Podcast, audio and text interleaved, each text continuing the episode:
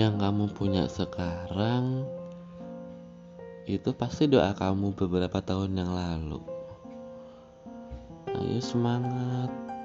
Mungkin beberapa tahun yang ke depan doa kamu yang sekarang bisa terwujud juga.